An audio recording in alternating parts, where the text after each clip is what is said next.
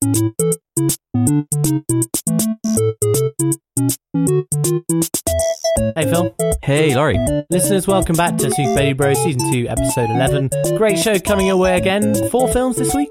Yeah, four four slightly serious films, I think. Yeah, an uh, unusual week. We still haven't been to see T2 Trainspotting. I thought, why is that, Phil? Why have neither of us gone? I don't know why. I think it's because it reminds me of the Times too, but I've just never wanted to see that Reminds film. me of that tea shop T2. It's literally it's the same brand colour as well. It's exactly the same, it's identical branding. Uh, for whatever reason, and I apologise. I yeah, I've been reluctant to see it, but maybe I'm not doing my job. What Uh, have we seen? I have seen Loving, the new film from. Well, I'm not going to say here. I'm going to say it for the Mm. review. And then also, you've gone to see 20th Century Woman. Is that right? Women. Women. Sorry, women. And then Denial, which I know nothing about. Really? I Nothing at haven't. all? I, I'm for whatever reason, I'm in like a black hole of like uh, understanding It's these the new movies. coat you've got on, Phil. It's affecting your mind. Maybe it it's too furry. it's a great fluffy warm coat for this very cold room. yeah. And uh, Benedict Seal is here again, which is great. He's reviewing Rings, a kind of soft reboot of the Ring franchise. And technically the third in that uh, series, yeah. Yes, yes, yes. So listen out for that. Also, we're going to be doing a little bit of a thing on romantic movies. La la la, Valentine's Day is tomorrow, is that right? I think when this is released, yeah, tomorrow, yeah, It will have been tomorrow on that day. So what are we, are we helping you out or something? maybe, maybe. Hmm, okay, that's something to look forward to. And your emails and tweets. Thank you very much, everyone, for getting in touch. We'll have those towards the end of the episode, as always. And the general notes, check us out on patreon.com slash superbabybros. Find out how you can support this podcast if you're enjoying it. And also a quick note on the rewards. Thank you so much. We've got more rewards categories to give out this week. We're really excited about doing that um, silly Super Bros Awards show. Yeah, I'm looking forward to it. And I think what we might do is before the actual episode which features it airs, we might list it on the website, superbabybros.com, so that if you want to suggest something in an email or something like that, some nomination for a category, you can get in touch and then we can package it together and all that sort of stuff. Nice. And the email, of course, listeners, is superbabybros at gmail.com, at superbabybros on Twitter. Why not have Twitter open on your phone? Tweet your little thoughts towards us as you're listening. That'd be great, That is an it? efficient way to do it. And yeah, also on the rewards, I am having a baby soon. I mean, my wife is having a baby. Do baby. you know you're having a baby soon? Like that's the thing. Well, in Like, when when is it going to weeks. happen? Yeah, the due date is actually the day before a very significant birthday for me, which we won't go into detail here about. And I don't know when the baby will arrive, so it, there's every chance that the rewards will not really be in sync with the Oscars, and we might have a random week where suddenly there's no Super Baby Bros. But I think we're going to pre-record a tiny little episode just So you'll know, just so you- just to put it there uh, on the off chance. A little placeholder in just in case you get confused. That's But right. Basically, listeners, we don't know when that will happen, but we will try and keep you informed. But it also means potentially it could happen during the Oscars. Oh, I who think. knows? Who knows? And Who so, knows? therefore, we will store it all up and release it once Laurie's back in action. there you go. So yeah, it won't get missed. Okay, I think that is everything, isn't it? Are you feeling all right, Laurie? You ready to do this? I'm ready to do it. I ate two cream eggs on the way here, Phil, unnecessarily. I'm feeling overly sugared, but there we are. Do you feel like regret? Yeah, I really do. A sickly kind of regret. So listen out for that in my voice. Did you do it both at the same time? You shove it on one in each cheek like a no, gerbil? you know what I did do is what the way I eat them is I tend to organize it so you know like the vertical crack. Is You try and- it's vertical in my mouth, and so when I bite it, it comes off, and then I can like look out the inside. Is that gross? That's so gross. But in the end, because I'd done that, I was driving at the time as well. Dangerous. illegal? Oh. Very dangerous. So I just had to shove it all in. I felt so greedy. Extremely dangerous. But yes, oh, very good. Let's get going. Loving you is easy cause you're beautiful. Horrific to see. Do, As do, well as do, hear, do. listeners. Ah! That's Have you ever even heard that song? That- I know exactly what you're doing, and you're not tr- even close. Try and reach that note. Loving you is more than just a game for. Ah! I can't get that. That's it. All right, this is terrible radio slash podcast. Anyway, it's a bit of fun because we're going to be reviewing Loving. Ruth Negga has been nominated for Best Supporting Actress or Best Lead Actress. I'm not sure, quite sure, but anyway, she's been nominated, and so this is an Oscar film. It stars Joel Egerton. Egerton? Egerton? Ed- Who Ed- I don't know. I don't know. Baru? yeah. And Sorry, it doesn't matter. Keep going. and those two play the Lovings. That's their surname. Oh, is it really? Loving is their surname. The Richard Ah. and Mildred Loving, who are an interracial couple from Virginia, and we meet them just as uh, Richard Loving is finding out that his fiance girlfriend is pregnant. What are they going to do? She's black, he's white. In what time period is this? Is this in the past when this was it was a big issue? It's during the civil the civil rights movement is kind of about to kind of emerge, Right. Okay. and it's sort of at the cusp of things boiling and tension. And in Virginia, it's not okay for a white guy to be with a black girl. So, despite the fact that it's got this sort of tension and some people really don't approve, Richard Loving decides he's going to marry this girl, and this sets in in motion basically a kind of unbelievable true story where It's true. Okay. where a judge tells them that they're not allowed to be in Virginia for 25 years. He banishes them for 25 years because the only way that they could get married was in DC, so they get married in Washington, DC, but their marriage license is not valid in Virginia. Right. Wow, that's tough stuff. Yeah, and so it tells the story of that and dealing with that and potentially maybe trying to challenge that. Okay. Uh, I'm going to play a clip here now. This is a clip, in fact, of when that magical moment that sets it all off happens. Okay. I want to put the kitchen back, right back here. Richard, stop this. I don't know what you're saying. I bought it. This whole acre.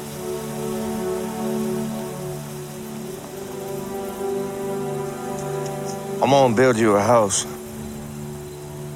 Right here.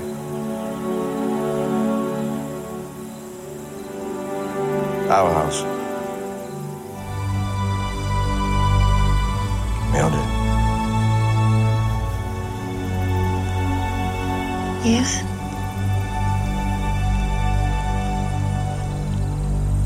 Would you marry me? you see, Phil, because I can see the visuals for that clip as well. That is almost the boilerplate of a scene in gold that I laughed at last week. Well, it's funny because when I was watching this, uh, when I was watching this movie, I was thinking, oh, Matthew McConaughey. it's so similar. frolicking except around. This is really lovely and serious with a beautiful score, whereas the other one had balding, like leaping, skipping Matthew McConaughey. It was so wow, with his big belly out, yeah. So funny, yeah. Okay.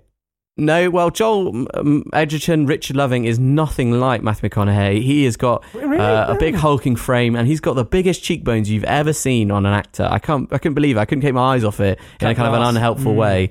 And he's got this sort of shock of blonde hair, and so you've got this very, very much white man with a, a very much black lady. So it's it's a nice little contrast, and it's quite nice that how this film manages to show that for them it's completely normal. They love each other. Who cares? And is that just obvious in the dialogue and everything? All their yeah, scenes? and how they Yeah. interact, and they've got they've got a very nice chemistry between these two actors. I think, which shows a very natural, warm relationship that's not sensational. There's nothing sensational about Oh, their I love that. their relationship. It is everything around it that causes the drama, the tension. This film is directed by Jeff Nichols and written by him as well. Now, Laurie, does that ring a name for you at all? Yeah, don't look it up for- on the computer. Not for a good reason. It's because uh, I think I'm confusing him with Mike Nichols, who also only sticks in my mind because I heard other radio DJs uh, laughably call him Mike Nipples. so, so I don't have a good So you're thinking Jeff No. Nipples, not nothing else. That's not that helpful. He directed a film which I have seen and reviewed on this podcast. In fact, do you remember that film Midnight Special? I do with uh, Michael Shannon, and it's like a boy who's an alien or something. Yeah, it's a sci-fi thing all about fathers, and, and it's very kind of. And I wasn't a massive fan of it, but I think uh, Nicholas Inard got in touch and said how wonderful it was, and I got it completely wrong. anyway, um, he also directed a film called Mud, starring Matthew Mike McConaughey, yeah, of course. and uh, and two little boys uh, who. And I really loved that film. I thought it was a great film. Um, really interesting. Took its time. Was well told. Well written. And great performances from Matthew McConaughey. So I've got. I went into this film thinking I don't really know what I'm going to think of this because I wasn't a fan of Ma- Midnight Special. I thought it was a bit unsatisfying, but I liked Joel Edgerton in it, and then I really liked Mud. So I was kind of, which way is this film going to go? In some ways, I thought, how is this film anything like either of those two? You've got a kind of coming of age story, and then a sci-fi film hmm. about fathers and sons, and then here's a film which is a biopic almost, a real, real true story about an interracial marriage. And unfortunately, I have to say, I don't, I don't get it at all. Okay. And maybe, maybe that's quite good and music to those who've seen this film and love it. Because I've just said I didn't get the other film that he did. um, I think it's boring. I think it's really boring, which is a Oh, real man, shame. That's a real shame. Yeah, it is a real shame because I liked the chemistry between the two.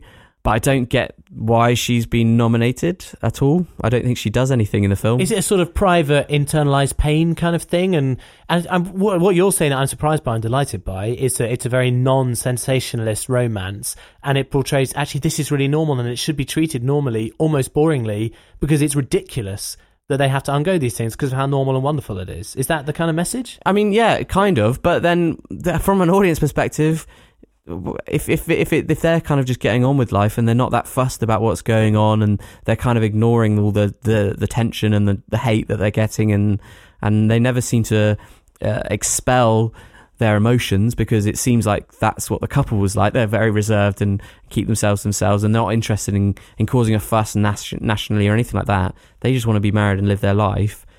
That makes it very difficult for a filmic I audience hear what you're saying. because Too understated. you have nothing to go with. You have nothing to connect with them because you're not in the 1950s and you're not being persecuted and, and told that your marriage is invalid. You have no way of really understanding what that feels like. And if Joel Edgerton is very stoic and monosyllabic and doesn't really say anything, and his wife Mildred is very weirdly optimistic and unfazed by all the drama, it kind of becomes a bit of a nothing story.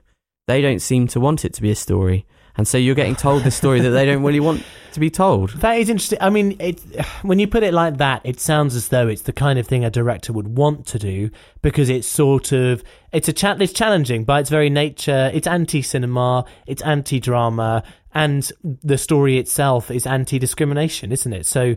It Kind of, maybe it's one of those almost video essay type things. I mean, surely the director, I mean, Midnight Special had a good visual style, didn't it? Yeah, and I think the visuals for this film are great. Um, but I can't really say much else is great. I think the actors do a good job for what they probably were told to do, but I don't think there's anything remarkable there. Um, I, like think, the sound of the score. yeah, I mean, yeah, it's nice and. But it's so difficult because a true story like this one, and it is a really significant true story. Was it a Without- landmark case in the end, kind of thing? It's a really significant story, Okay, and I right, don't right, want to right, say right. Right, anything right, right, right, because I right. didn't know. But it's a significant story that matters. But in some ways, the thing which is remarkable is the fact that nothing was remarkable about it because they chose not to make it remarkable. They weren't interested in being remarkable. As I said, they wanted to be just married. Now, tell me, is it the kind of film you often laugh at me for enjoying films that don't have cataclysmic points in them but kind of wash over you in a very gentle way? Like Paterson, for example, uh, with Adam Driver, Jim Jarmusch, is the most kind of nothing happens in this film film, but I really liked it. Is it the kind of thing that you could enjoy just to experience? Or is it not? Is it? Does it seem like it is trying to make a point? I mean, it's obviously trying to make a point, and it seems it just seems like there's not enough there. There's not enough given to it. the The best sequence in the film is when um, a Life magazine photographer, played by Michael Shannon, Oh, right, okay. who again re- returns Yeah, yeah, yeah. with his uh, midnight special. He comes, he's a photographer, and he hangs out, and he he provides suddenly somebody who's quite chatty and a reason for these people to chat to him, and he's there, and he's sort of spending his time, and then it shows how a, a famous photo of the couple is taken. And he just snaps the picture, and that was the best sequence for me because it, it encapsulated what I think this film was trying to do, which was show how normal these people were and how unfair it is that they were that, that they were targeted by Virginia. And the only way that that really is achieved is when somebody outside of their relationship is shown interacting with them in their relationship, if that makes sense. Um, annoyingly, as well, is it's fine if you have sort of stoic, kind of quiet people as Yeah. the focus, but even the people around them are very, very quiet. There's a, a point in which a lawyer gets involved who thinks, "Oh, maybe this could go to the Supreme Court. We make this is this is a case which really could be used by the civil rights uh, movement to change the law." And it's played by I think Nick Kroll. I think that's his name. I think he's had a couple of TV roles. He's a kind of stand-up comedian. He plays this lawyer who's who's put on their case and and gets involved. And he's the most dull thing. There's never any excitement or passion or anything. And the way that the film sets up his character is clearly there should have been some passion or excitement because he's this kind of small town lawyer who might be going to the Supreme Court Like an international ruling. and making thing, a kind of yeah and being involved in maybe a landmark case that will change the law which is everything in america like and that's never really conveyed that's conveyed in they say this is going to change they he tells the couple this could change everything but you don't see it on his face you don't see it on anyone's face and you're just kind of i found myself shaking and being like somebody react to this somebody show that this is a real life situation Um, it's so quiet. The film's so quiet. It's too quiet, and it really shouldn't be quiet. I mean- it needs these. Even Yeah. if it's it, even if it's not true or reflective, it the director should be putting in, and the writer should be putting in these moments that really um, expose it, even if it's uh, not really the truth. If you're trying to tell a story with meaning and with uh, a point to be made, I think it's okay to egg egg the. I don't know what the phrase is. I was going to say egg the pudding, but over egg- melodrama, basically. yeah, like or draw out some moments which actually have that. There's Yeah. one sequence which they try to make exciting and dangerous, and it's just it's completely not in the end, and it's such a flat. It doesn't. I don't know why they included it. Very interesting. I uh, well, three things to say to you, Phil. Number one is I felt almost. This is interesting because it's got parallels in my mind already with the film I'll be reviewing next week, Hidden Figures. Okay. Uh, interesting. Then the next thing listeners say is I've been trying to get a rise out of Phil the whole review, and it's difficult. I don't seem to be able to get you to feel strongly about it because it's just too bland. And that leads me to my final thing to say to you, which is that it just sounds like it must be deliberate. The guy must be trying to do something by presenting the film that way. If it is, as you claim, maybe he's trying to for- get something out of you, which is to say, how can these people be so calm? It's to enrage you and give you the emotion by keeping it blank on screen or something. I but the thing is, is the story itself is great. I really love the story. I like the uh, the the trueness of it. I don't care about the film. I don't want to watch that film again. It was Okay. boring. I, I believe it or not, I even maybe had a long blink at one point, Phil, you can't. but not for very long. Not for very long. Not very long. Uh, you ruined, Well, the, it's not you my- ruined the integrity of your review. Well, fine. If it's my integrity How that's been was the ruined, blink? Be honest now. it wasn't very long. It wasn't very long, but I and I'm certain it wasn't very long because well, nothing happened in the blink then. otherwise, because the film made complete sense afterwards. right, right, right. So What's the grade? the grade for me, I think, is a B minus. I think there's some quality in the the visuals, and I I think maybe there was some quality in the idea of what they were trying to execute, but I think ultimately it just becomes a bland, boring, just dull film. Well, there we go, listeners. Tell us your thoughts if you've been to see Loving, especially. I certainly wasn't loving it. Ah, nice. Especially give us your thoughts on Ruth Negga uh, and the potential of her winning in that Best Actress category. Do you think she deserves to be there? Do you think she deserves to win? Let us know. And always, as ever, give Phil a plus or a minus one if he's wrong or right. I really, really, really, really. I know I say this like every single time, but I really love to hear a dissenting view, uh, a view which says what I missed in this film, because maybe it's just I'm a bit tone deaf to this guy's direction and what That's he likes to do. Um, but well, it's a shame. As Phil's already called you out, if you go to see this, Yeah. let us know. Uh, any bonuses, Phil, or should we wrap it up? Oh, I should say, and I completely forgot to say, there was one character which I thought was really, really well acted, and he's not in it majorly. I can't remember the actor's name or the character's name. That's the film's fault. Don't blame me. Okay. Uh, it was the the sheriff guy who arrests this couple at the start and is kind of a bit of a plague to them. He is perfectly delivered because it's sort of this weirdly unenraged anger and disapproval and hate. It, he, he the way the guy the actor performs his lines conveys perfectly how racism is because it's not it's not active hate in the kind of I'm I'm furious I'm passionate "Argh, you've you've hurt me it is disgust and Man. and and somehow the way the guy delivered it completely conveyed it it was sort of lethargic hate Oh, and I thought that was that was wonderfully executed by the actor so credit to him and that was a weird little bit of oh that's very good? But in a negative way. yeah it's, it's like he was truly horrible yeah Oh, I really eh? didn't like him Uh, all right. Thanks very much, Phil. Let's review 20th century women. Phil, do you know any of those? 20th century women Hmm. Uh, 20th century is that 1900s to Yes. to- yeah, yeah, yeah. I do. Yeah, a Well, couple. well, how, how, what do you mean? Because we're not in the tw- 20th century anymore. So how do you know any? Um, because I was born in the 20th century. Do you think that's what the title means? well, I was in like I don't know, like uh, my mum is one. But is she? Is that what a 20th century woman means? I would have thought a 20th century woman was one who lived and died in that era. Was it?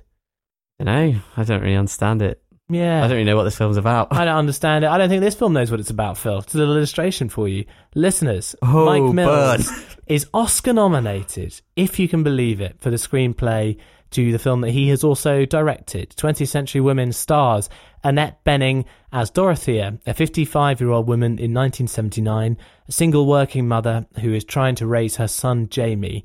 But she worries they're not communicating very well. He's an adolescent. I think he's 15 or something. And he's starting to get a bit grumpy and moody and trying to have his, carve out his own independence. 15 year olds, girls or boys, are, you know, confused and confusing people. Hmm. That's how that goes. But, and she particularly feels that without a strong male role model in his life, she might just not be up to the task of showing him what it means to be a good man. And that is a phrase that comes up again. What does it mean to be a good man? And not just how can I teach him to be one, but what is a good man, Phil? She figures out there is a man who is lodging with her in this house. Billy Crudup plays William, but he's a man who enjoys working with tools too much and he's kind of boring and he sort of has a bit of a hippie-ish past. So Jamie doesn't think he's a bit boring. He doesn't want to learn from him and she doesn't consider him a viable role model. So what she naturally does is decides the best people who can teach her son how to be a good man are two women uh, who are also in his life. His best friend, played by Elle Fanning, that's Julie, and she is two years older than him. And she does this thing where she climbs into his room, up the scaffolding outside their house, climbs into his room at night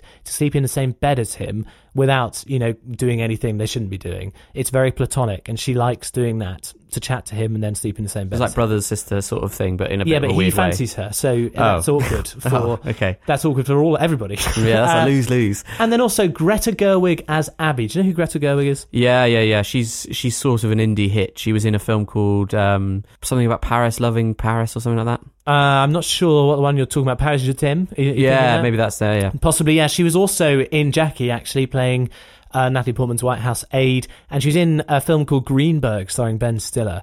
Uh, but anyway, she is basically taken the kooky queen crown uh, from what's her Phoebe from? Friends. No, no, not Phoebe from Friends. No, it's the uh, one from New Girl. What's her name again? Zooey Deschanel. Uh, She's Manic taken Pixie that. Dream Girl. Yeah, yeah, and that's what she is in this film. She's a mid twenties photographer who also lodges in the house like William does, uh, and she kind of has had this m- m- sort of mixed up history, and she's there, and she's a bit of a free spirit. She's really into the arts. So these two women, Abby, the mid twenties photographer. Uh, Julie, Elle Fanning's character, Annette Benings, Dorothea, asked them to help just teach her son about life and everything else.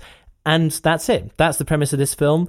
It's told in quite extended conversations, odd sort of uh, almost vignettes, like random situations that just happen. Occasionally stitched together with montages of timepiece clips, old film Casablanca, because that's what uh, Annette Bening watches, likes to watch, or TV clips from political programs at the time. You can pitch this sort of thing Yep, yep, yep. uh, and maybe long exposure camera shots of driving, so all the lights blur and that kind of thing, or it's underscored by a very sort of endlessly boring score from Roger Neill that sounds like a public health information soundtrack.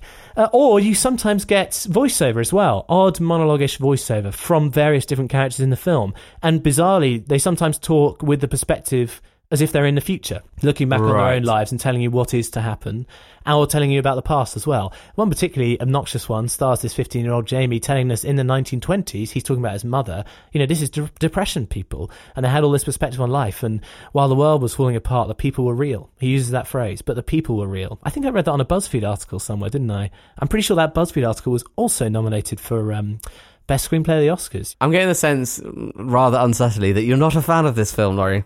Well, let's find out. Uh, should we play a clip? Yes. So in this clip, you have Dorothea Annette Bening chatting to Jamie just as guests are leaving a party, and she notices that he is looking rather fondly at Julie, Elle Fanning's character, as she leaves as well. So here's a little snapshot of their relationship. Good night. Bye. So I'll see you later. Just don't hang out with that Chris guy anymore, okay? Good. He's a skis and he's kind of dumb. Exactly. Happy birthday. Bye, Julie. Stop. What? Thinking that you know everything that's going on. No, I don't. I just think that, you know, having your heart broken is a tremendous way to learn about the world. Do you think you're happy? Like, as happy as you thought you'd be when you were my age? Seriously? You don't ask people questions like that. You're my mom. Especially your mom. Look, wondering if you're happy, it's a great shortcut to just being depressed. Give me that. Well, there you go. It's kind of quirky, isn't it? Did you like the terrible music? Um, it's I- not, it's not, not a loaded question at all. I don't really get it because she said, "Oh, you'd never ask that question." I think I've asked my parents that sort of question all the time, I like loads have. of questions. Like, what were you like when you were twelve? Like, like and compared. So I don't really Did get you it. like her response that uh, asking about happiness is a short way to being depressed? It's very full of meaning, Phil. I mean, I had to go home and sleep and think about it uh, for days just to get over the meaning of that. Didn't you? Uh, I feel like we need to be quick on this review. I really didn't like this film, listeners. I think it is so unbearably pretentious and it has nothing to say about anything. nothing at all. Nothing Well, even no. accidentally to say. The only things I liked about it, there are exactly three things I liked about the film. Name I them. thought Annette Bening's performance was great. She is a terrific leading lady, and she almost makes this terribly on the nose, shallow script feel like it has some kind of meaning. It almost makes it seem like her character is filled with kind of angst and self-reflection and doubt and is a real person. It's, and that is an achievement. You very very rarely this is the second thing i liked as well see a film that is focused on a 55 year old woman let alone one in the 1970s how many films have you seen about that? Almost no one. And it makes her feel like a real person. I thought whoa yeah that is interesting to think about. Love that. I also really like Billy Crudup. He uh, plays this guy perfectly. He's sort of weirdly charming and authentic in a very hippyish and slightly laughable way. And it's a very light, restrained performance. I thought it was great. I like nothing else at all. Nothing else at all. Nope, not a thing. I thought the script was awful. The only reason it seems even half natural is because Annette Bening is so great. What's the flaws? Where's it gone wrong? It's a script that appears to me to feel that it doesn't need to be clever in any way because its observations are themselves sufficiently clever. So everything the characters say is exactly what they think all the time, basically. In my opinion, anyway. They sort of try and cloak it in colloquialisms and speech, but basically they just say what's on their mind all the time. Really good examples of this, and I think I wrote a note down. This is becoming one of my most hated things in all films, in all cinemas, is when people use music as a way to communicate meaning purely on its own. So there's so many scenes where they talk about the raincoats as like this great punk 70s band and how like oh they know they're rubbish but like their rubbishness is what's authentic and pure about it. And it was interesting but while benedict was here. Benedict really liked this film listeners so you already know someone disagrees with me and basically everyone disagrees with me he said he thought it was very clever and knowing and it was slightly affectionately mocking the fact that when you're a teenager or a young adult you do think that music means everything and we all remember especially in the days of msn messenger when you'd put some deep and meaningful song lyric You had to have a good On song, your song. profile. and also you had to be listening to good music because sometimes they show Exactly. now listening right. to yeah, yeah, yeah. And you had to curate your playlist. You want to be deep. and mean. The problem I have is that I don't think it is that affectionate or mocking. I think the guy actually does seem to think that this is meaningful. And and there's another bit where uh, Annette Bening and Billy Crudup listen to I can't remember what the name of the band is, but it's like a sort of thrashing band. They play some of their son's CDs, and then they really awkwardly try and dance to it. And she says, "Is this interesting?"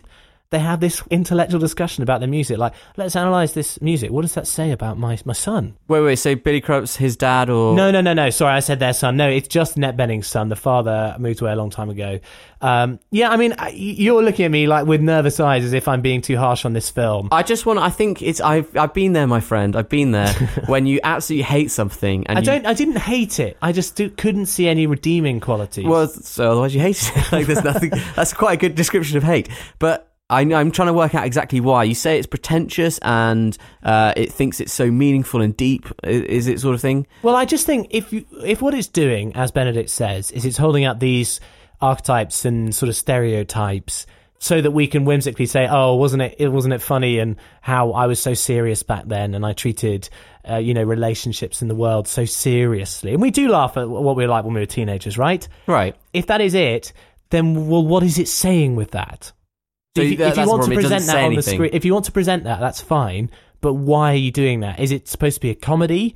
Is it supposed to actually teach us something about the seventies or or relationships or women? I I just don't know, Phil, and, and that's why I came away being left with the feeling that actually Mike Mills thinks this on its own is meaningful, which is a disaster.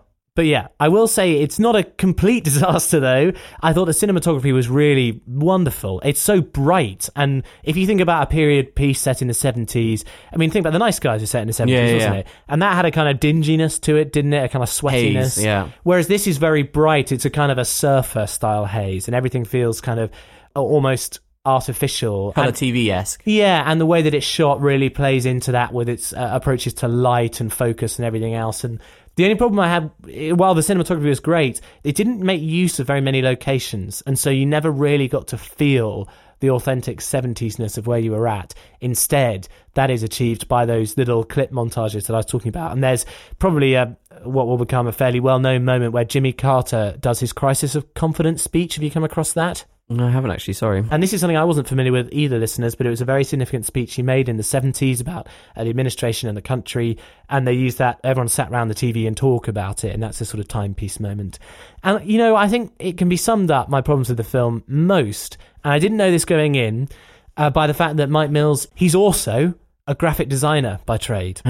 And this film feels very designed, very artificial, hollow, and I think meaningless. And and what's even worse is that occasionally it brings in discussions that are incredibly emotional and raw, highly relevant to today's world, uh, particularly to do with women and sexuality and stuff.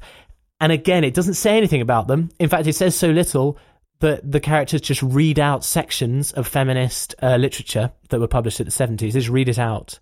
And you think, well, has he selected that paragraph cleverly or what? I think actually that's just an illustration that he has nothing to say in his screenplay. He just reads this out and shows characters reacting to it. But So- because it applies all these kind of themes, I think it dishonestly believes itself to be important. So is it a soapbox for feminist ideas or a feminist point? Well, I, Or I can tell you, in a kind of a, I'm not really making a point. I'm just well, I'm just sort of observing maybe this. It's more the second one, and I I don't think the film is really aiming to make a point with feminism. I think it. This is my problem with it. I think it uses it. I think it uses it as set dressing to tell a very boring story that is meandering and meaningless. And actually, Mike Mills says this is semi autobiographical as well about his own mother, and uh, that makes it even worse because the impression you get is, well, what a quirky guy Mike Mills is, what an unusual upbringing he must have had. And I think that's kind of explains it all. He says he wanted to just make a really personal film And it's a bit self-congratulatory. incredibly self satisfied. So there you have it, listeners. I think I probably shouldn't say any more, should I? no. I I just don't get it. The critics absolutely love it. So either I have no idea what I'm talking about, Or uh, maybe or maybe I'm, or I'm right. I don't know. the only thing I can think of is maybe it's because it's quite loose and there's not much to it and it, doesn't really say anything. It, it instead pushes you to reflect on your own sort of teenage adolescence. And I think. Um, but it didn't make me think that at all because then these maybe people are not bec- real. But then maybe that's because you're not like this particular person, and you're not in that situation. You don't have a single mum, and uh, and maybe I could imagine there's quite a few people who that is their reality. That they do remember living with uh, their own mum. But the thing is, if, that, no if dad it around. stuck with that, and if it was much more about Annette Bening and her son, the problem is it isn't really. That kind of gets given up a little while, and it just becomes a pastiche of all these different parts of life for these people. It's called 20th Century Women because you hear from Elle Fanning's perspective as well as Abby's, as well as Dorothea's, and also Jamie for some reason, who is not a 20th century woman, unless he's trying to be clever and say, hey, maybe. We're all what I mean? 20th century Like, women. what, what- what is he saying? I really liked Annette Bening in the film. As I said, that she's one of the major positives. And when she's just with her son talking, I get that kind of kitchen sink drama. Literally, they hang out at the kitchen sink at different points, talk, you know, and you can see the fraughtness of their relationship. And and actually, the kind of point is, well, he's just growing up. You just need to let him grow up. But I've seen a hundred other films that do it better, Phil. Mm. Anyway, so for me, it gets a D. A D. Whoa. I think it's really bad. I haven't heard you give a D in forever. I really didn't like it. I really took against it very quickly because it, it was so smug. It was almost unbearable.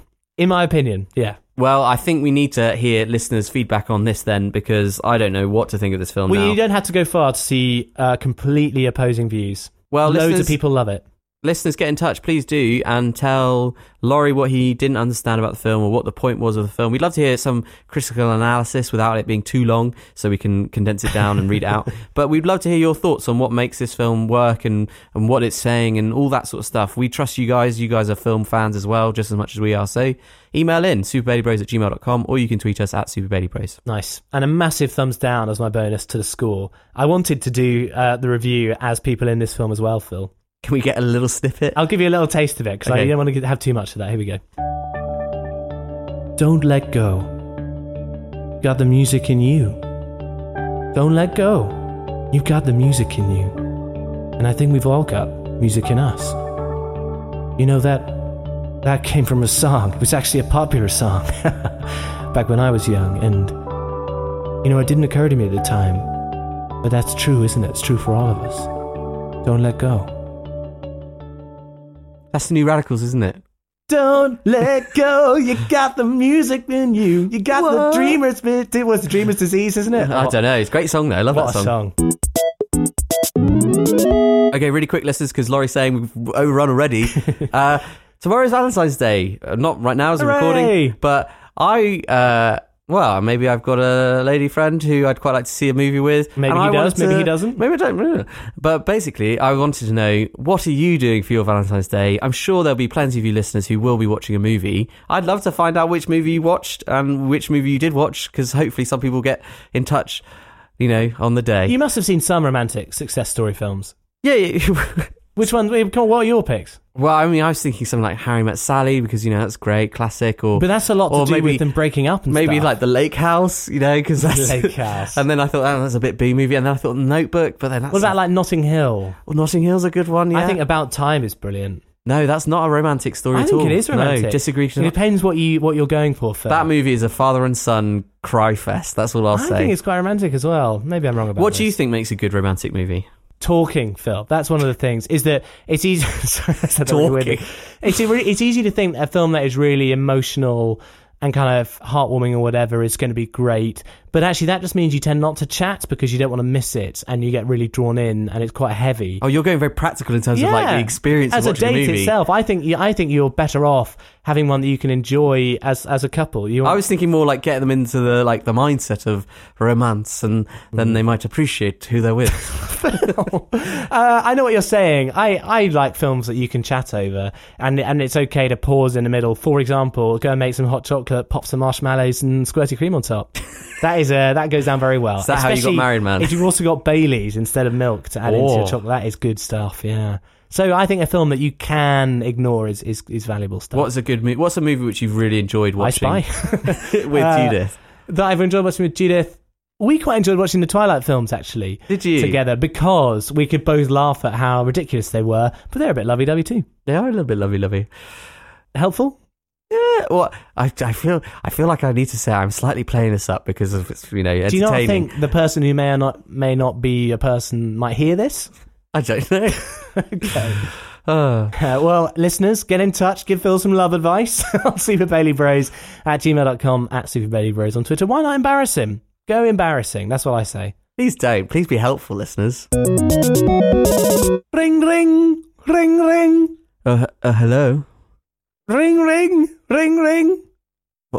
hello. There's no answer because the, the film is Rings. Oh. Benedict, how you doing? I'm good, thank you. How are you? Yeah, good. I, Benedict, you're here to re- review Rings. I am Fantastic. indeed. Yeah, yeah, yeah. I'm sorry about that joke. I mean, I, I mean, it was you saw. I didn't think about it. It just came off the top of my head. That's that's good. It's encouraging something in you. Something. Sometimes it's gold, and Yeah, sometimes yeah. it isn't. I mean, I didn't get it, but maybe that's my problem. Well, let's all get this: a review of Rings by Benedict Seal, horror correspondent. Welcome back. Uh, thank you very much. So yeah, I'm here to talk about Rings, which is the third installment of the American version of this franchise. Which do you both know? The Ring, wasn't it? It's the first. Yeah, that's the one. Mm. Yep, The Ring, then there's Ring 2, and this is Rings plural. And remake Rings, of a Japanese horror film. Uh, correct. Yeah, Ringu. Ringu. It's Pingu. Ringu the Finger. Evil Pingu would be a fantastic horror film. But yes, sorry. Carry on, Benedict. So it's been quite a while since The Ring 2. I think it's about 10 years or something. So in a way, this film kind of acts as a soft reboot. You know that term. So Yeah, it's yeah, kind yeah. of it's a sequel, but it's also quite accessible to new audiences who, Hey, are, Trying to re-establish- franchise? Yeah, yeah, check it out. Yeah. who are mm. only kind of passingly aware of the spooky Japanese girl coming out of your TV, that kind of thing. Yeah. We have a couple in the center, Julia and Holt. And Holt is going off to college, so they're going to kind of keep this relationship going, but long distance. And months in, Julia starts getting a bit kind of worried about where things are going because she's hearing less and less from Holt. At one point, he kind of totally like disappears. Well, He's- not before before her eyes, or just in life. No, like uh, he's not responding to her texts Right, and okay. that kind of thing. Okay, and she gets worried, and she's close enough that she can drive over, and it's like, what is going on with my boyfriend? Where is he? What's happened? She stalks Holt's lecturer in kind of experimental biology, Right. who's played by Johnny Galecki from The Big Bang Theory. Yep, oh yep, yeah, yep. yeah, yeah, yeah, you know the one. Leonard. Leonard playing very serious this time. She stalks him because he she thinks that he might have something to do with this and stumbles upon a weird kind of after school cult club to do with this cursed videotape from Right. the previous Ring films. And this is all very strange and she finds out that Holt has watched the tape, but the part of the club is that there's a weird cycle is that you have another member of the club to then watch the video after you. so nobody actually dies. Right, because the the whole thing with the ring is you watch the video, Yeah. and then seven days later, uh, this horrible lady's going to get you, Yeah. unless somebody else watches it in that time, Exactly. and therefore it like jumps over. It's like the worst sort of chain email ever. Yes, it is. Oh, good, oh, good thinking. They used to annoy me so much, those things. Mm, forward on. Ooh. Yeah, yeah, yeah. But it's a very sort of Russian roulette thing because eventually someone is going to break that cycle, right? Well, it is, yeah. Julia coming in thinks, well, this is insane. Why are you doing this? I want to try and put a stop to this myself. Like, I want to save my boyfriend. And they kind of go on this adventure, similar to the first film, to try and work out, like, is there a way we can actually stop this from happening rather than just letting the cycle go on and on and on and on and on? What? Find the source. Find the what? Who's this, we powering all this sort of evil? Indeed, yeah. Right. Well, we don't have any clips available to us on the box thing, but we do have the trailer. Shall I play that? A Shrieky trailer sounds good. Yeah, and listeners, sensitive listeners, you know, I'll try and edit out the most scary bits. but uh, apologies if this is a bit on the spooky side. Here we go. You're not real! You're not real. Come on, we gotta get up. I keep thinking about this story. There's this video that kills you seven days after you watch it. The second it's over, the phone rings. And this voice says,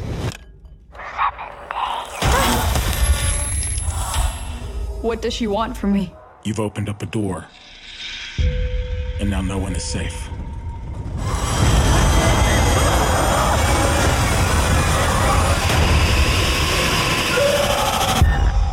Met this girl on Monday, took her for a drink on Tuesday. We were hold on.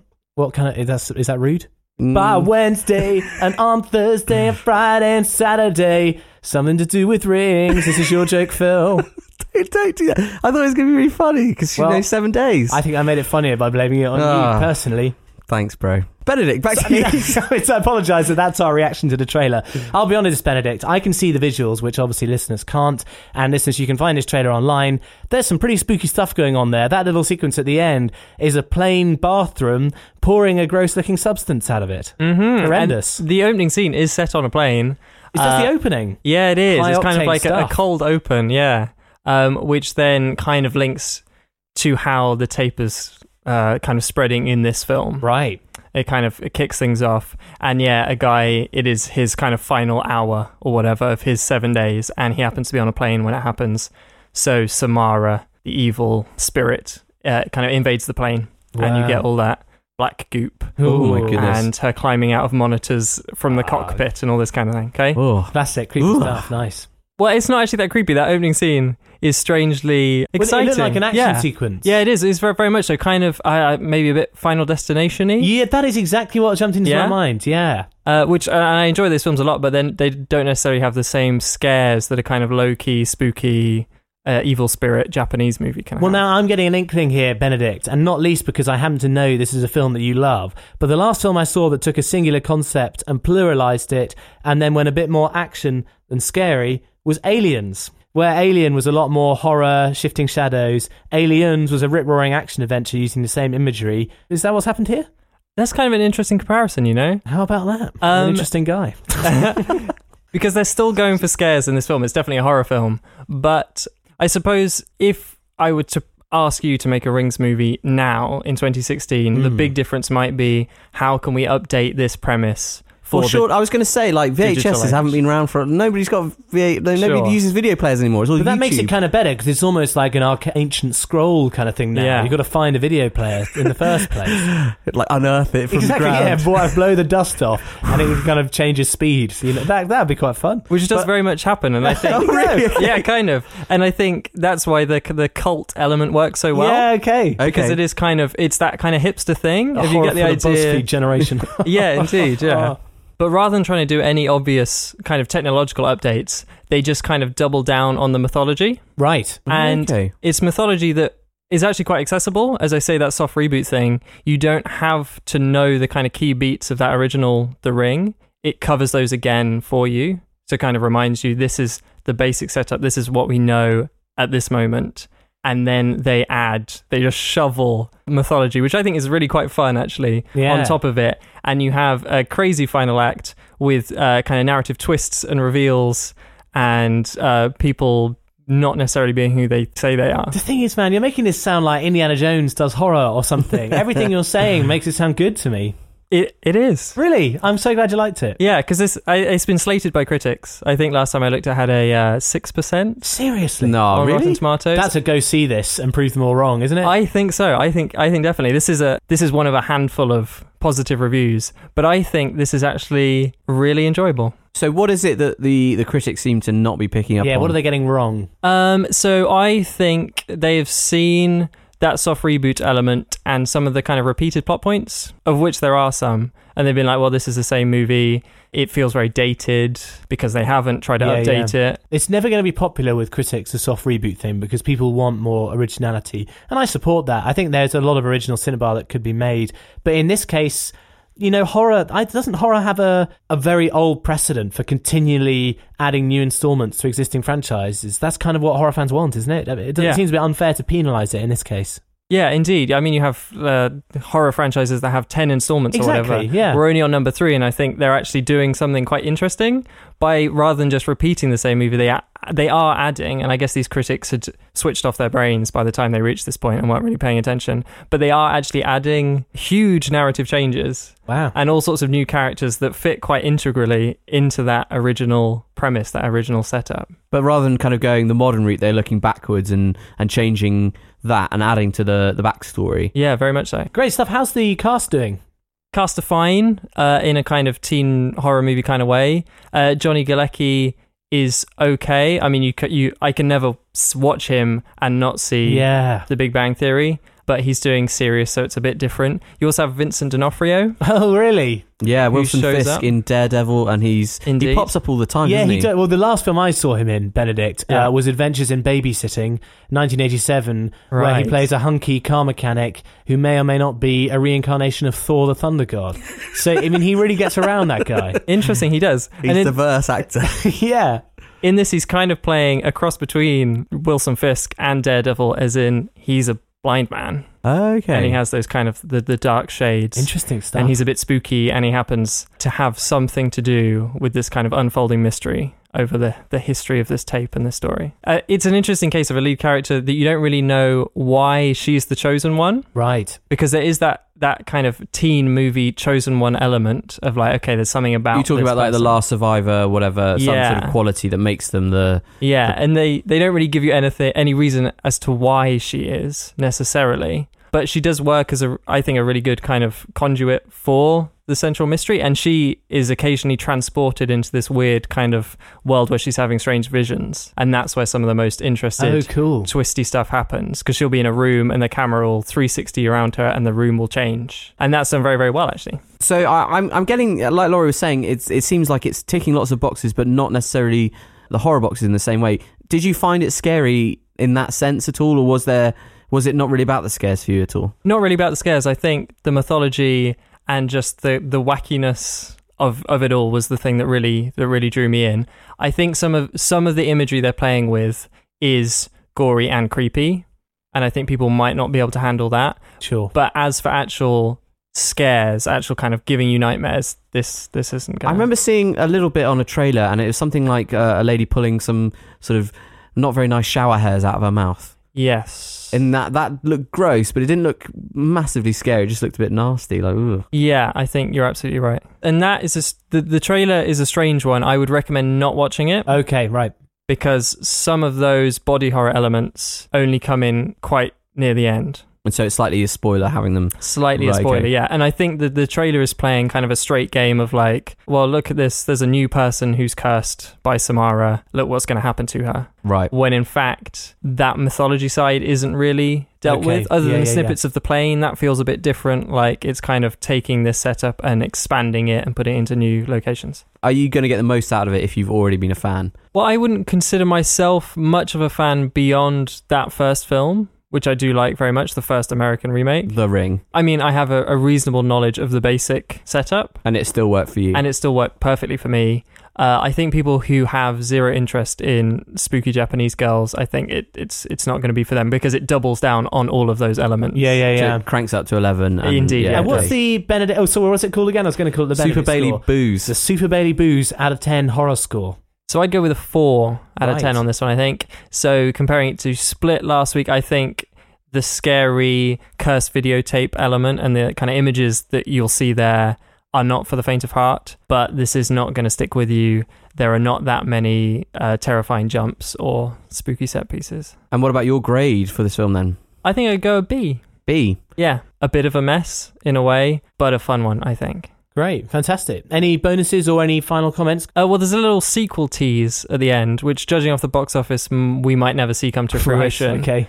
Uh, but it was a sequel tease done right because you know sometimes you get a soft reboot maybe, and the original film really doesn't offer that much, but it offers like, oh no, but there's going to be a great sequel, Mm. but we never get there. Yeah. Uh, this film, I think, had a really solid film, and they just chuck in a fun kind of final few minutes of where this series could go. Could go, even if that it point. only ever ends up just being in your head. Yeah, and you so do get you're, you're you're satisfied with that, even if it, it, it never comes to fruition. yeah, totally. Because you kind of, yeah, you, you've got the next film in your head, and that is really exciting and doing some fun new stuff.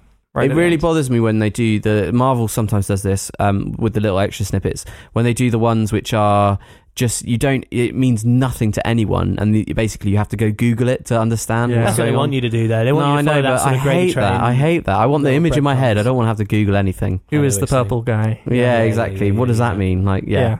It gets. Um, oh, I won't be too cynical. Yeah, you're right, Phil. Uh, Bennett, thanks very much. That's cracking. Good stuff. I mean, you've sort of convinced me to go see a horror film, which I thought was not really that possible to do. So well played. While we've got you here, we've got something else I'd like to throw at you because we got an email last week, two weeks ago, couple of weeks ago, yeah. from Elliot, who had seen Split Yeah. and had a couple of spoilerific comments that he wanted to give and questions to throw your way. Okay. And I wonder whether we can bundle that into the final, I don't know, 30 seconds of the review or whatever, so that if uh, listeners don't want to hear spoilers for Split, they can just press the 15 seconds advance button or whatever it is, skip a little bit ahead, and that'll be fine. But you up for that, doing that now? yeah, let's go Good. for it. All right, let me just read out the full email to you and listeners. Just a reminder again. This has got spoilers for M Night Shyamalan's film Split that Benedict reviewed a couple of weeks ago. So turn your ears off now if you don't want that to be Spoil spoiled. Eagles coming. Good stuff. Hey, Super Baby Bros, just listening to Benedict's review of Split, which I went to see earlier on in the week. In many ways, I agree with him. McAvoy's performance is great and interesting to watch, but for me, the film falls a bit flat as it builds to its resolution. I appreciate at the time of recording you hadn't seen the film, so spoiler warning. Here we go. I was interested in the comparison made to 10 Cloverfield Lane. That's your comparison, Benedict. When there's an air of uncertainty on whose story is true. As for me, there's no uncertainty in this film.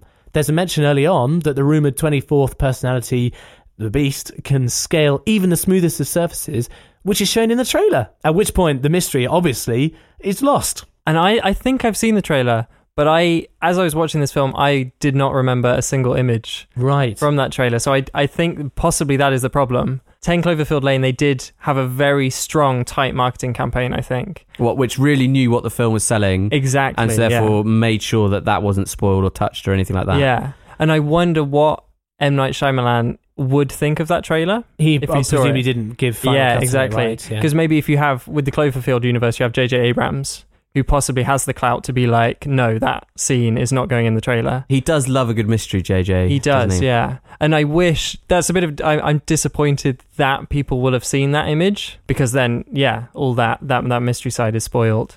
But I think for people that haven't, it still has that mystery element. He carries on. I also had to say that the moment where he scales the walls seemed totally out of place and ultimately pointless. Why did he suddenly turn away from chasing the girl to do some climbing? Okay, interesting. So Benedict, I, are you enjoying this? It's quite hard, isn't it, when you've loved a film and then somebody just disagrees with you? I, This is I'm- how it goes, man. This is what we've been used to. Yeah, I know. I'm, I'm ready for it. I'm, I'm, I'm getting in the zone.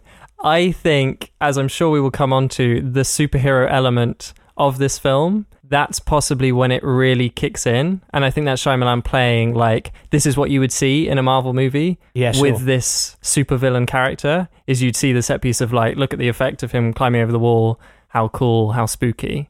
And I think that that is a purposeful moment because the rest is quite grounded in a way, like 10 Cloverfield Lane was, quite compact.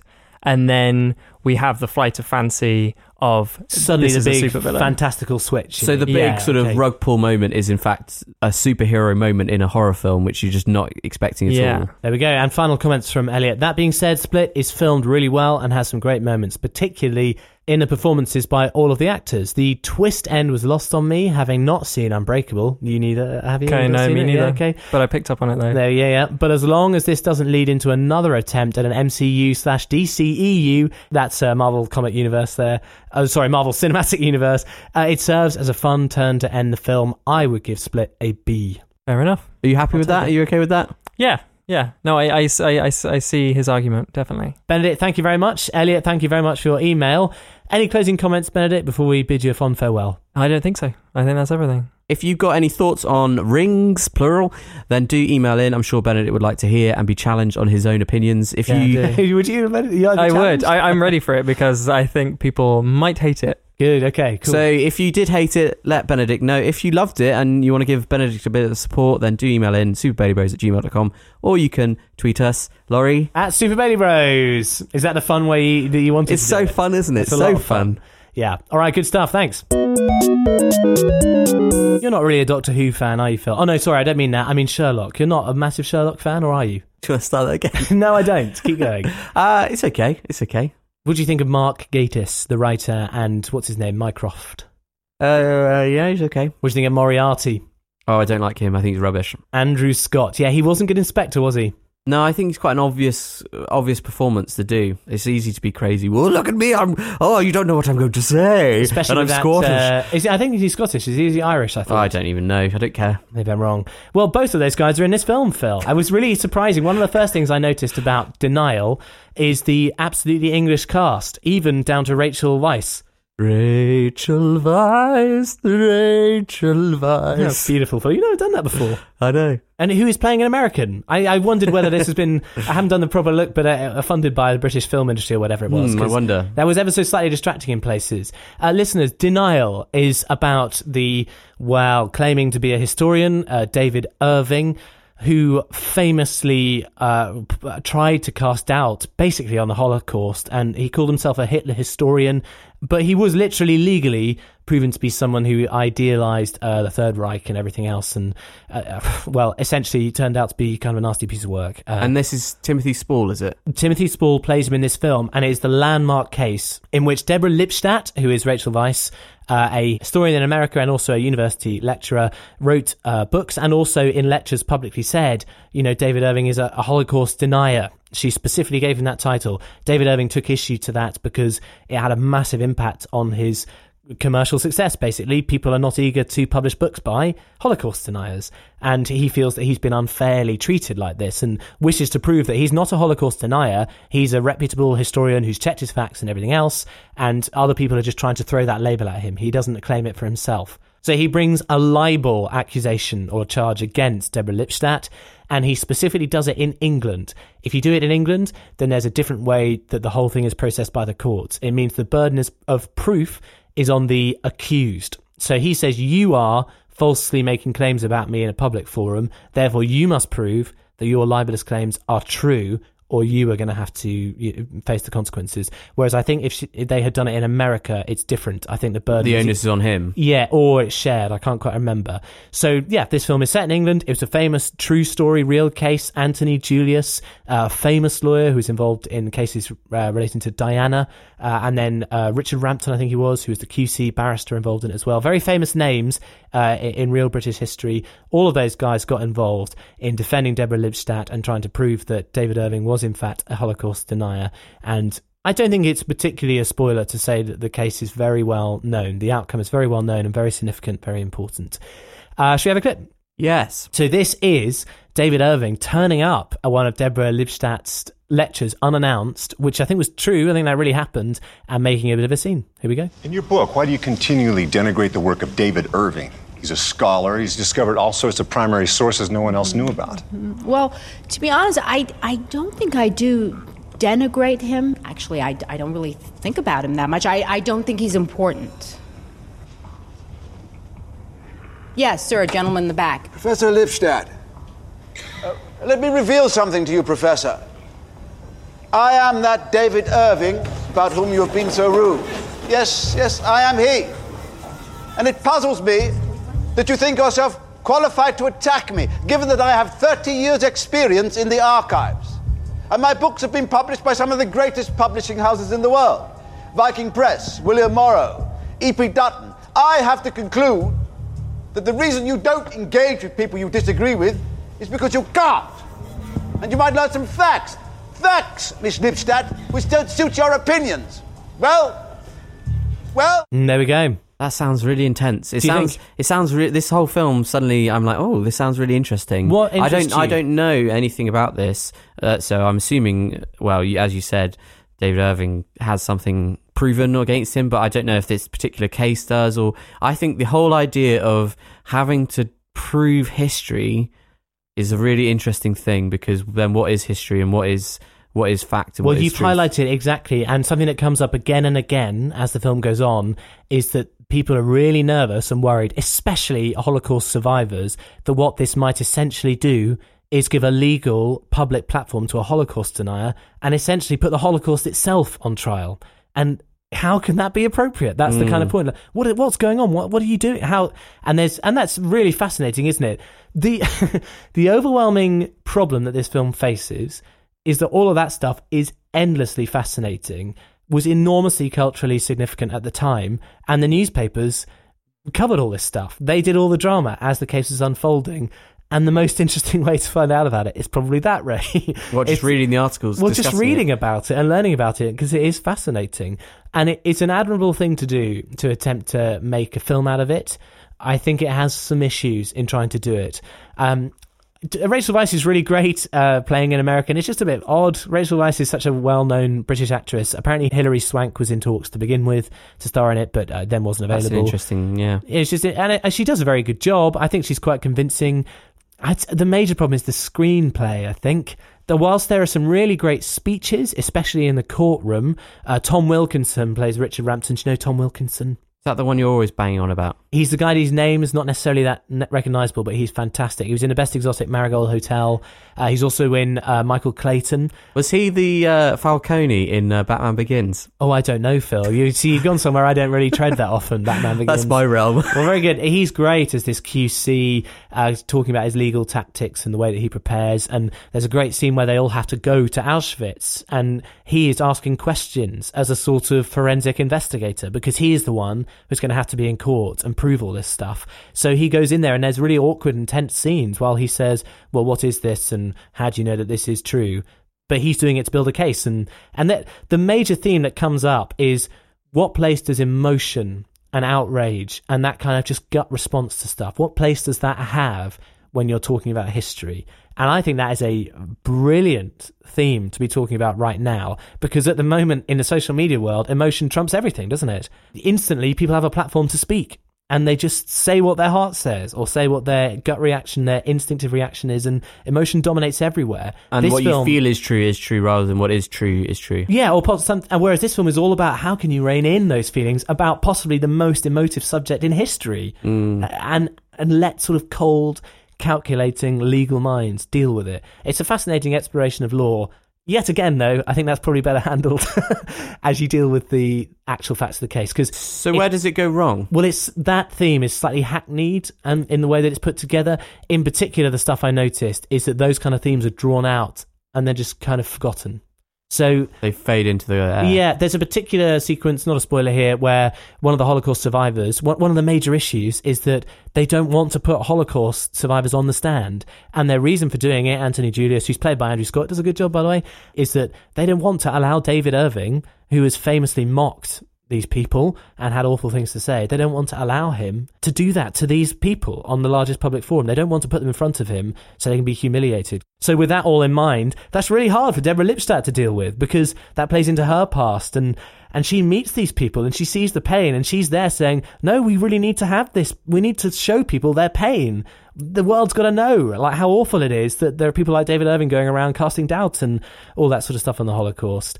And so she says to one of them, as as this Holocaust uh, survivor comes up to her and says, "We've got our voices got to be heard." She says, I'll, "I'll make you a promise. Your suffering will be heard." And it, it feels like a big moment in a screenplay, in a film that's an inciting incident or whatever it is.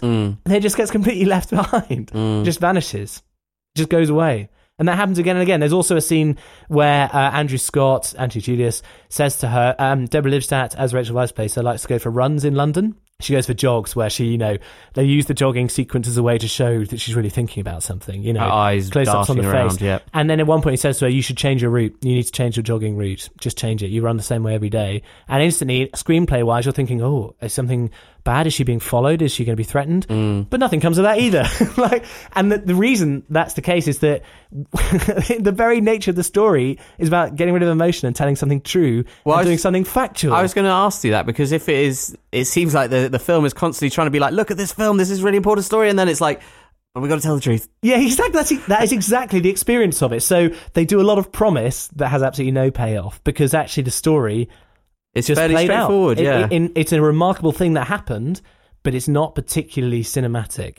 And I think one of the one of the big failings, in a weird way, and I but I also have mixed feelings about saying this because of the way the film works, is that Timothy Spall's great as David Irving, but you never really get to see him be great as David Irving because the film doesn't Doesn't want to give him any sort of exactly. clout. the film itself just like these guys didn't really want to give him a platform to say his things which are horrible. And, and they're offensive and they're very very upsetting but that they're making a film about it like So, it's like a weird microcosm of everything that was happening in the court case anyway. yeah so in the in the making of the film. I think it's just a confused approach, and they don't quite get it right. And there are some unsubtle things that happen, but they're treated as really detailed things. So one example is that Richard Rampton doesn't look at David Irving in the courtroom when he, he talks specifically to the judge, or just looks at the floor while he's making his points excellently. It's brilliant. It's really if fans of rhetoric will enjoy it because things are made really really well, and it showcases that the American sort of courtroom drama of like intense emotions and slamming desks. That's not the most effective way to make your case. Mm. Certainly, it's great. But he doesn't look at David Irving, and and afterwards, Deborah Lipstadt's like, I mean, I noticed that. Then Deborah Lipstadt afterwards goes, I noticed you didn't uh, look him in the eye. That's really clever. Like, uh, yeah, you don't even want to look at him. And he goes, Yes, yes, I didn't want to look at him. it's like, okay, right, I get, I get like it. they, they knew that this was a fact written down, like the observed thing, and so they want to put it in, but they don't have a way of. and it's kind as of, if it's really interesting and dramatic, but it isn't. It's like, well, I could tell that from the scene. So Yeah. I think the film, unfortunately, it's just not very cinematic. And that's a disappointment, but the story itself is really amazing. And is it basically a courtroom film? Yeah, and an English courtroom film. And one of the key parts of it as well is that they succeed in making it. Uh, I can't remember what the correct terminology is, but it doesn't go before a jury. It just goes before a judge. But that also naturally means that the courtroom is not really full. it's full of press, And it seems very. yeah, it's very small. And uh, the, the press are always there making notes, and they worry about the press a lot. But there's no sort of public. There's no public audience to sort of No, judge the, or the most you get are sort of baying crowds throwing eggs and things and trying to get people to make comments outside the courtroom, so they have to be ferried in and out very fast. But as you point out, Phil, when it's so true and the whole point is about truth, they can't really play around with it too much. But I enjoyed it. I thought it was all right. What's the grade? I would probably give it a. Oh, it's tough. I think I give it a B minus. I was going to say a C plus because I don't think it's great filmmaking, but I think the story's fascinating I, and the I feel are good. I feel hooked in, and I kind of want. I, part of me is like, do I just want to read the articles then, or do I want to watch the film and maybe give it a fair whack? It's whack? definitely enjoyable. It's an enjoyable film. I, I didn't not like it, so B minus is is about right, and uh, really worth watching out. And this is the reason I brought Sherlock up. Uh, Mark Gatiss gives a great performance as a Polish guy, the guide for Auschwitz and an Auschwitz historian. I didn't even rec- know it was him because his accent's really good. And he, he's just good. I was really reassured to know that Mark Gatiss can actually act quite well. Is it Gattis or? I don't know, man. I call him Gatiss. And also Andrew Scott, I thought was really good as Anthony Julius. I liked him. Uh, I was pleased to see that he can act too. So there you go. Any bonuses? Those kind of were my bonuses, yeah. Maybe you should deny giving bonuses. Nice one, Phil. Really good. Also, ever since the review started, I've just been thinking of that that scene at the end of Aladdin when he says, "Wish for the Nile." I wish for the denial. Oh right. and then Genie says, "No way!" And I always thought, I only realised the other day that's kind of a bit of a joke because he says, "I wish for denial," and then Genie denies him. nice way to end the. Good, yeah. Thanks. Wise, cool, totally not a doofus, because he supports us on Patreon. He's Confucius. Phil, we've got emails and tweets to go through now, and I wish you had brought a computer with you so that you could read some. I don't like reading emails. I'm not good at it. I I feel Phil- like people cringe whenever I was reading it, and it was like, oh, Phil's reading it. Listeners, Oh. give him my wonderfully written, eloquent thing has been spoiled. Tell by Phil this buffoon. that you love his voice and you love his dramatic readings because otherwise it's just going to be me and I st- I just speed up Phil. Have you not noticed? I go faster and faster. and My voice gets hoarser and hoarser. So, well, anyway, you're going to have to have me for the time being, listeners. Sorry. We've got a bunch of emails on the rewards, Phil. Loads of categories, but we're holding them back, aren't we? Yeah, well, I think we kind of want to be a surprise. I mentioned at the start, maybe when we've kind of finalised our our categories, then we can throw them out there, and then people can start nominating, etc., etc. Yeah, and just uh, you know, be reassured, listeners. We read everything you send us, even if it doesn't get read out here. So don't worry, it never get falls on deaf ears. Yeah, yeah, absolutely, of course. Read it all. Okay, what? Read it all. One here from Esther at Super Baby Bros. Looking back through Oscar history, this is a question for you, really. Which films have won awards that are totally undeserved, in your opinion? Uh, Judi Dench, she won it for four minutes of screen time. What was that? Shakespeare film? in Love. She played Oh, Queen. yeah. Uh, what's her face? Elizabeth, I think. Yeah, and it's one of the most ridiculous ones ever. That whole film, Shakespeare in Love, good film, but should it have really won? Surprise, wasn't it? What did it beat? I can't even remember. It beat out like Saving Private Ryan. Like it Oh, was wow. a it was a really hot year, and it was one of the years when people were like really. That was where Harvey Harvey. That's where Harvey Weinstein got his reputation because he managed to basically campaign and win a lot of clout. It's funny, isn't it? It's a good film, Shakespeare in Love. Yeah, I, I like it, but it's not like an amazing film. It's odd for a comedy to win it as well, I think. Normally it goes to something a bit more weighty. Uh, I uh, think uh, with Phil, The Artist uh, was just a crazy film to win. I mean, at the same time, I think it kind of had to win it because it, it's such a weird little film. It doesn't fit in any other categories at all. Yeah. So if it didn't win, what was it saying about cinema and stuff like that? Blah blah blah blah blah. I Yeah. just, I just think it's a boring film. I think we'd have to look through that again, Esther, because that's a good point. We should include that in our little Oscars um, rundown that we do. Yeah, that'd be good. Because we didn't do that last time, I don't think. So yeah, we'll we'll do that, Esther. We'll find some some things we think are either suspicious, not wanting to cast aspersions, or just things we really disagree with. Just a quick note here. This is very self-aggrandizing, Phil, and I've already retweeted it on Twitter. Pete Turner uh, tweeted saying, "Who has time for four podcasts a week? Runners do. Thanks to Empire Magazine, Wittertainment, that's the Kermode show." Ali Plumb, Radio 1, and the Super Baby Bros for filling my ears. I just love reading all those names out together. You know, nice little, yeah. Thanks very much, Pete. Rachel got in touch and said, I went to see La La Land recently with a couple of friends. Come lights up, one was crying and the other silent till eventually uttering the words, I'm stunned. Wow. That is a big reaction. That is, I mean, that's the sort of reaction that I think is leading to all these five star things on the posters. I think there must be loads of people who felt that way who just did not see it coming, like a smack in the face, a musical slap in the face. Yeah, and you know, I went to see it again, listeners. I managed to get out to the cinema with Jude, and she loved it. Uh, I really enjoyed it again. I was more impressed with the performances the second time round. Were you? I was. I think Emma Stone in particular was just great. She had a light hearted role to play in many ways. It was just nice and subtle, nuanced. I still don't think Ryan Gosling was Oscar deserving. I think he's great, but it, it's just it's right up his street. I think but is that is that you saying it because you've seen him in The Nice Guys do that same? I've seen him in of a lot of stuff, and I, I But think I don't think it's it's exactly what he's known for. That sort of character. Maybe maybe I'm just being fooled. Maybe he makes it look easy, therefore he should win an Oscar. uh, okay, yeah, keep the What, love what coming. did Judith think about it? She liked it. She loved it. She found it very emotional. Did she? Yeah, she's also very heavily pregnant, which I, she wouldn't mind me saying. uh, but it is an emotional film. Okay, yeah, moving on. Uh, Nicholas got in touch, and this is a what we've been watching tweet. And obviously, since what we've been watching, the last episode has been recorded and, in fact, released by this point, hasn't it? Yeah, check it out. Do check it out. So you notice we didn't include tweets there, and we said very clearly that we would be putting them here. Nicholas says, plus one for Buried. That's your review there, Phil. Although you forgot to mention the fantastic use of the camera, Ryan Reynolds at his best. Yeah, I'm sorry I didn't do that film very much justice, but I think it's really impressive how uh, cinematic it looks, even though it's a guy in a box. There you go. Nice. Uh, one here from Bernard. Love for La La Land and the question of food in cinemas. Here we go. Hi, bros. Finally got round to emailing. Sorry it's a long one. Listening to your review of La La Land. Although I couldn't rationally disagree with most of your points, I found myself becoming massively defensive of this film, and I want to encourage the skeptics to see it. I don't think there are many skeptics, are there? I don't think. Well, I know. Having said that, I think there are people who think uh, it can't ever live up to the hype, or they they hear lots of hearsay, lots of whispers about what it is, and they think, "Oh, I don't want to see that film." Mm. I think it genuinely is quite a unique film that you have to kind of make your own mind up about. I think that's fair to say. Yeah, yeah, yeah. He goes, I was not interested in going to it. there we go. And entered the cinema fully expecting to be underwhelmed by an overhyped, cheesy Hollywood schmaltz fest. For the first five minutes of the movie, as extras flung themselves enthusiastically over car bonnets, all of my fears were confirmed, but within half an hour, I found myself utterly charmed. It's funny that opening segment. I think pretty much every single person I've spoken to has said, "I don't really get this. It's a bit the oh, weakest, I'm not sure it? about this." It's funny. Lots of musicals seem to struggle with this. Les Miserables.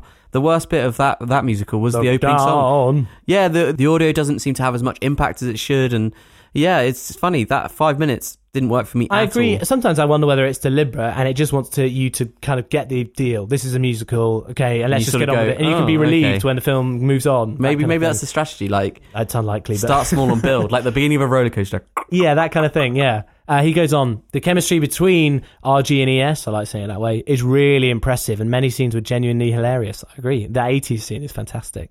I would argue that it is worth the hype. So there we go. Another unequivocal thumbs up for La La Land. Uh, he's got another thing to say though. I was wondering if the bros have strong views on food in cinemas. I went to see Jackie last week. Plus one. Thank you. A stunning film and score. Totally agreed. Uh, and brought myself some popcorn for the occasion.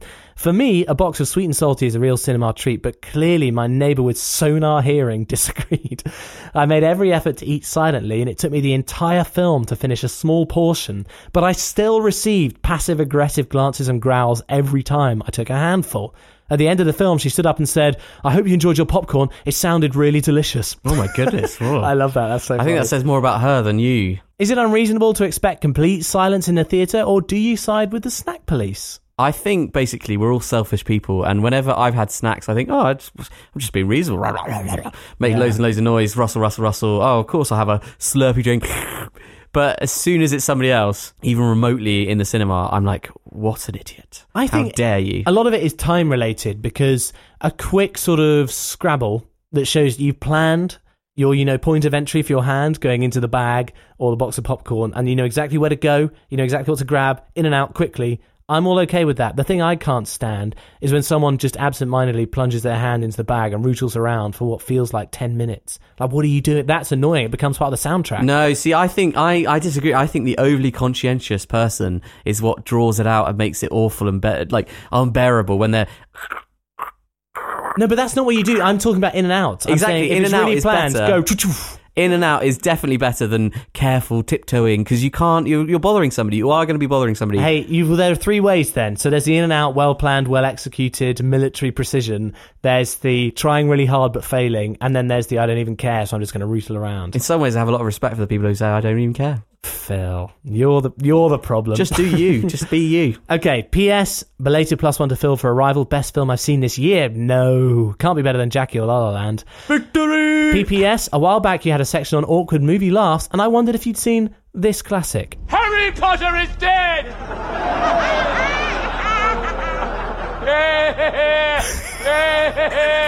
oh, I see what he's done there. Oh, this film, this this video goes on for ten hours. No. Let's stop it there.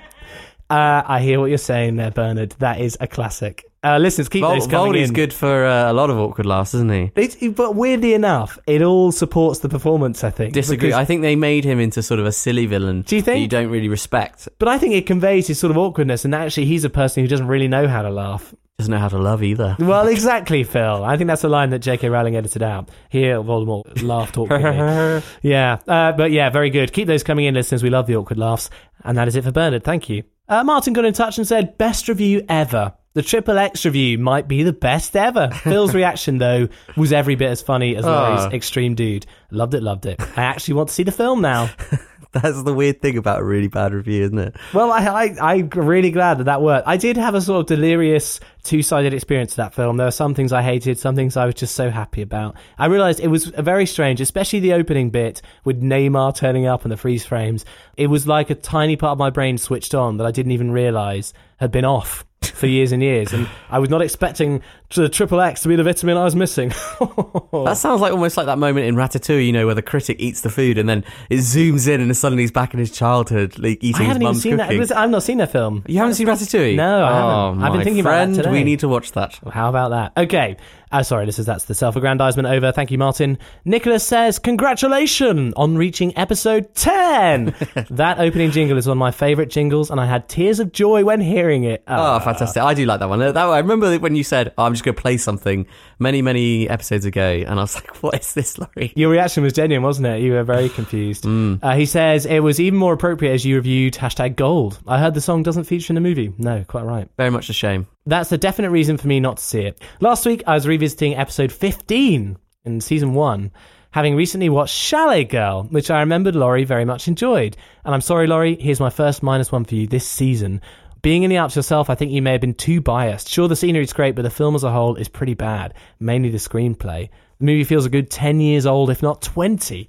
The only silver lining is Bill Nighy's ever charming performance. Young Felicity Jones, though, was fine. You've seen Chalet Girl, haven't you? Yeah, I have. I don't really get your love of it. I I've been criticised for this many times. Yeah, I think it's okay. Like, I think the main guy in it, the lead, Ed Westwick. Mr. Creepy Psychopath. Yeah, yeah. What's funny though is I've been watching Gossip Girl. Hate me all you want, don't care. Gossip Girl. He's in Nothing to that, and that's like him being this guy Chuck, and he's got again like this really psychopathic character who's got this awful haircut, and I don't know. He's playing this American guy who just always talks like He's a bit of an odd chap, isn't he? I think the thing is, Nicholas, you're probably right. I had just come out of a big skiing high, and so that was a large part of it. But I do like the sort of open spirit of it, and I, I like the scene with the Yeti in it. You know, there you go, a little tease. People you to see it. Uh, he does also say, having had two to three more dramatic roles this year, how do you think Felicity Jones's career is going? That's a good question. that is an interesting question. I don't think she's fared that well. Same here, Phil. I am sad to say. Uh, my sort of hope doesn't rise. My heart. What's the phrase I'm looking for? My It's- hope when I doesn't see her name on Are the bill, like a Lord of the Rings I don't even know what I'm talking about. When I see her name on the bill, I don't think, "Oh, great" anymore. I thought she was really great in. Uh, I was going to say Fantastic Beasts. What I mean is the theory of everything. uh, because- Very different film. yeah, yeah. It's just Eddie Redmayne. She was really brilliant in that. She was great in that, wasn't she? yeah, and I thought she was sort of okay in Inferno as well. But I liked her in Inferno. Uh, I think she's. I think she's okay in Rogue One. No, I didn't like her in Rogue One. I As we've think- already said, I, I thought she was just not. I think she just wasn't right for the role. I don't think she was cast well. And I think in Monster Calls she wasn't. Yeah, You just weren't didn't so fit. sure. It's not that I think she's a bad actress. I just think she's not doing roles that fit her. Yeah, she's definitely flavour of the month though. So hopefully there'll be more chances to see her do great stuff. And yeah, well, she's still one to watch, but I, yeah, not encouraging signs so far. Now Nicholas has got a few more things in here. I'll try and speed through them. He asked us about video game reviews because in episode 15 apparently you reviewed Doom, Phil, which he said was rubbish. Yeah, I have. Yeah, I've seen Doom. Didn't like it. I thought it was weirdly tacky and awful. And I don't know. I don't, I'm surprised it got the actors that it did. It got The Rock, Mm, Dwayne The Rock Dwayne Johnson, and also Karl Urban, who was uh, Éomer in Lord of the Rings, and Yeah, also yeah, Judge yeah. Dredd. He makes the point here that no video game movies adaptations have been announced for 2017. I think is that. And I thought Alicia Vikander's just been cast as Tomb Raider. Yeah, it's in the pro- they just released a set picture of that. And I think it's interesting. Tomb Raider is probably one of the most successful video game films. It seemed to actually be quite a success for Angelina Jolie, and I think they've reinvented Lara Croft's character. So it'll be interesting to see how she does. Oscar-winning actress. Yeah, well, his major point there is that do you think the studios are reckoning that they're bombs and that they aren't worth it? No, I think what's what's constantly coming back to me is they think, yes, there's something here. There's there's a built-in audience. They just need to crack the the actual approach, the formula, and it seems to be the constant trouble that uh, these films get into. I think Assassin's Creed really highlights this. Is they don't seem to understand what it's like playing these video games, and so therefore they don't transfer that into films. Yeah, I think they need to go one of two ways. Either they focus much more on what it is for the player, or they leave that part of it completely alone and just take the concept, which is what Angry Birds did, basically. Yeah, which wasn't exactly wasn't exactly a success. flying success, but you know. Oh, very good, Phil. Flying success. Uh-huh. Yeah, very good. Because they don't fly, they plummet. That's kind of. Yeah. So. Nicholas carries on. Episode 15 only had what we've been watching reviews. I'm sad to hear you'll be having a pause. Will you be able to continue the main show? Of course, don't worry about that. Except for when, you know, the baby actually arrives.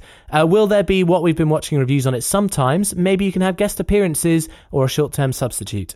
Uh, I we haven't really discussed it. I think Laurie's got more things on his mind at the moment, which is fair enough. But I, I, I'd like to do what we've been watching. I don't want to say goodbye for it to it forever, but we haven't exactly worked out how that might No, and I've out. still been queuing up all these films that I've got no reason to see really, other than that I want to talk about them on what we've been watching. so it'll happen, Nicholas. I think probably you're right. What will happen is it might be a small feature in the main show every now and again. And as we point out, who knows, what I've been watching might come back. Nearly finished. He says, What I'm trying to say is congratulations on going that far and being a real highlight in our weeks. How very lovely. Oh, that's very nice. Thank very nice you indeed. for saying so, Nicholas. Can't wait to hear a Super Baby Bro baby on the show.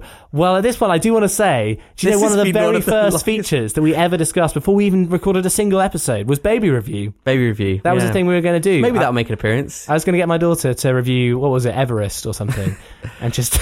I'm, I'm still waiting for that segment to make an appearance. Well, let's see what happens. Thank you very much, Nicholas, and he's given us some more Broads categories there. The last email is also to a Broads category, so we can take a deep breath and pause. Whew. Next week, you're reading some out, Phil. Mm, we'll Yes. see. We'll see. We'll yes, see. you are. Listeners, thanks so much for getting in touch. Stay in touch. Superbabybros at gmail.com, at superbabybros on Twitter. You read so well so quickly. You know, we get through loads of emails, which means lots of listeners are happy. Whereas if I did it, it would be like, "Buh, buh, buh, buh, buh, buh," and it just wouldn't. You're doing yourself yeah. down here, Phil. It's not appropriate. Listeners, build him up. Let's get him reading, especially for my throat, please. Whoa, there we go. The end of season two, episode 11. Thanks so much for listening, listeners. Yeah, thank you very much. Do get in touch if you have views and opinions on those films Loving, Denial, Rings, and 20th Century Women. Yeah, lots of. Not not the funnest little list we've ever had. Of No, films, is it? no, and I'm sorry. We will try and see T2's Trainspotting, or maybe we'll send Benedict to go and watch that one. Please, for us. Benedict, save us. Uh, yeah, and uh, listeners, I, I, there are lots of things I haven't been able to mention this episode. You'll know on Twitter, some people were hilariously making fun of me saying Mick Drop, which I'm sure you would have loved me to read out, Phil. Uh, that wasn't intentional, me missing it. But we'll Oh, come- really? It wasn't intentional. it wasn't. Hmm. We'll revisit all that stuff next week. Uh, but thank you very much for taking part. Stay in touch. Or I won't read the email again. We've said it enough times. Hmm. Uh, what else was I going to say? Oh yeah, what we've been watching. Do have a listen, listeners, especially if you haven't listened to what we've been watching yet. Phil and I put our heart and soul into the final episode. Wow, we wanted to make it a nice, fun one, and so we've put, chosen movies that we we think are important to us Yeah. and are fun, and hopefully it'll be interesting. So search for it on iTunes. Is it on the website as well? Uh, yeah, it is. It's on the So- website. Very easily found. Go and check it out, even if it's just this one-off. Listen to the last one and have a good time, and maybe if you like it, go listen to the other ones as well. Exactly. Yeah, it's good fun. Okay, but that's it. Have a really great week, listeners. Who knows? Maybe I'll be having a baby next week, so I won't be on the podcast. But we shall wait and see. Wait and see. Watch the space. Ooh, bit of tension to the podcast. Mm, bye. Bye bye. Actually, have a note here for we should do a review someday as Kate Bush. Out of this film, you will see something very green. I'm very, gl- I'm so glad that you jumped into that in the way that I hoped you would. This film cinematography is quite great. That kind of thing. I think that's That was like in that. babushka there, yeah. Babushka, babushka. I love Kate Bush, man. She's a yeah, genius. very interesting. Very interesting. Mm. Ruth Negga is voted. That's rubbish. Ruth Negga has been voted. Uh, nominated. saying voted. Oh, this is going to end up at the end. Whew. Love, love, love, loving you. Happy Valentine's Day. Yeah, the the audio doesn't look good. Doesn't look good.